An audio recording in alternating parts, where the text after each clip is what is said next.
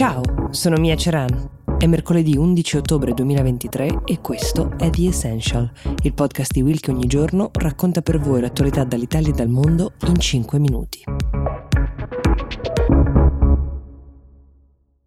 Se le avete sentite vi saranno rimaste impresse le parole del ministro della difesa israeliano Yoav Gallant. Um,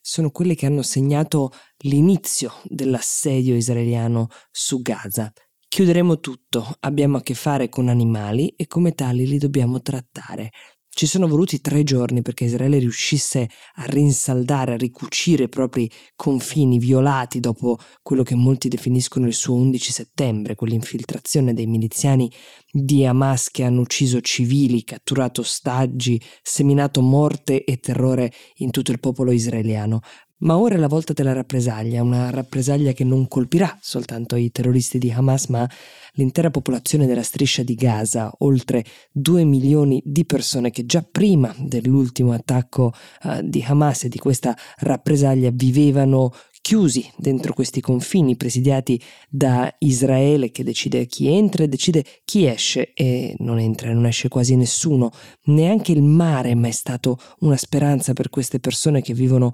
confinate perché anche in mare Israele ha le sue navi militari che impediscono qualsiasi tipo di fuga. È abbastanza intuitivo che quindi l'economia intera della striscia dipenda da aiuti esterni, però da 16 anni Israele gestisce eh, i confini di questa striscia e anche il passaggio di tutte le merci, cibo, medicinali, aiuti di ogni tipo. E ora, stando alle parole del ministro della difesa Gallant, eh, ministro del governo più a destra che Israele abbia mai avuto, questo vale la pena ricordarlo, le cose stanno per peggiorare. Come è successo con l'attentato di Hamas di sabato scorso, anche per la rappresaglia di Israele saranno principalmente civili a farne le spese. Nel caso di Gaza, molti bambini, bambini che anche i terroristi di Hamas non hanno risparmiato nel loro assalto, quelli ricoverati negli ospedali difficilmente vedranno ad esempio le cure di cui hanno bisogno, peggio ancora di come già normalmente vadano le cose, dove ad esempio non c'è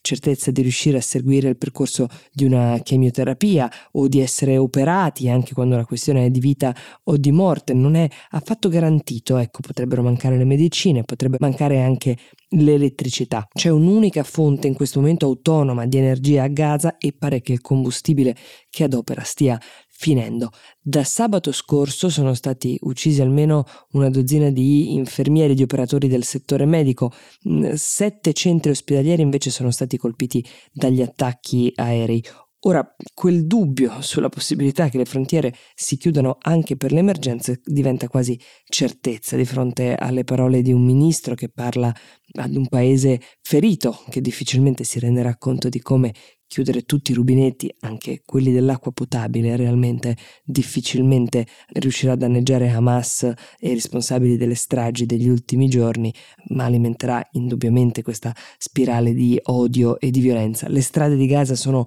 deserte, mm, piene di macerie dopo i raid partiti sabato scorso e la conta dei morti qui supera i 700, questo mentre vi parlo, pochi chilometri più in là invece anche Israele sta contando i suoi morti che sono più di mille per ora e soprattutto cerca ancora molti dei civili che sono stati presi in ostaggio da Hamas. Tutto fa pensare che, come ha dichiarato Netanyahu, la guerra sia appena iniziata.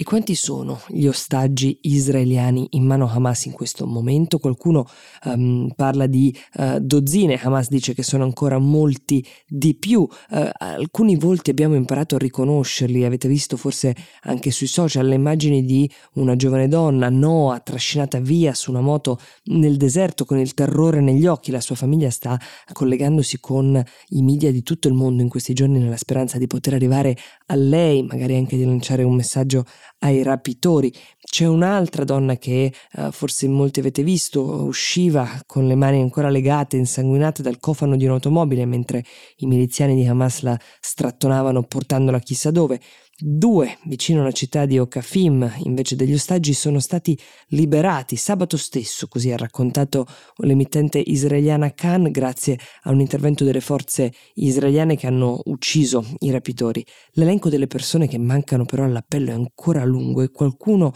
eh, si presume sia morto, di qualcuno invece sappiamo che è stato portato in giro per Gaza su un furgone come a voler esporre un trofeo, una merce preziosa che potrebbe effettivamente servire ai terroristi per negoziare con Israele. Israele che invece promette di pareggiare i conti, eh, queste parole ha usato Netanyahu, per ogni israeliano a cui verrà fatto del male. Sono in molti a sospettare che le trattative per riavere gli ostaggi possano effettivamente delineare il corso di questa guerra, quindi ricostruire chi è stato rapito, chi sia ancora vivo, può determinare anche le sorti di altre vite, ma persino le testate più importanti stanno facendo molta fatica in questo momento a verificare i video che circolano sui social, ad esempio sta circolando un video di Noah, la ragazza di cui vi parlavo prima, mentre sorseggia acqua in una stanza a Gaza. I parenti l'hanno riconosciuta, dicono, ma nessuno è in grado di verificare con certezza l'autenticità di quel video e questo sarà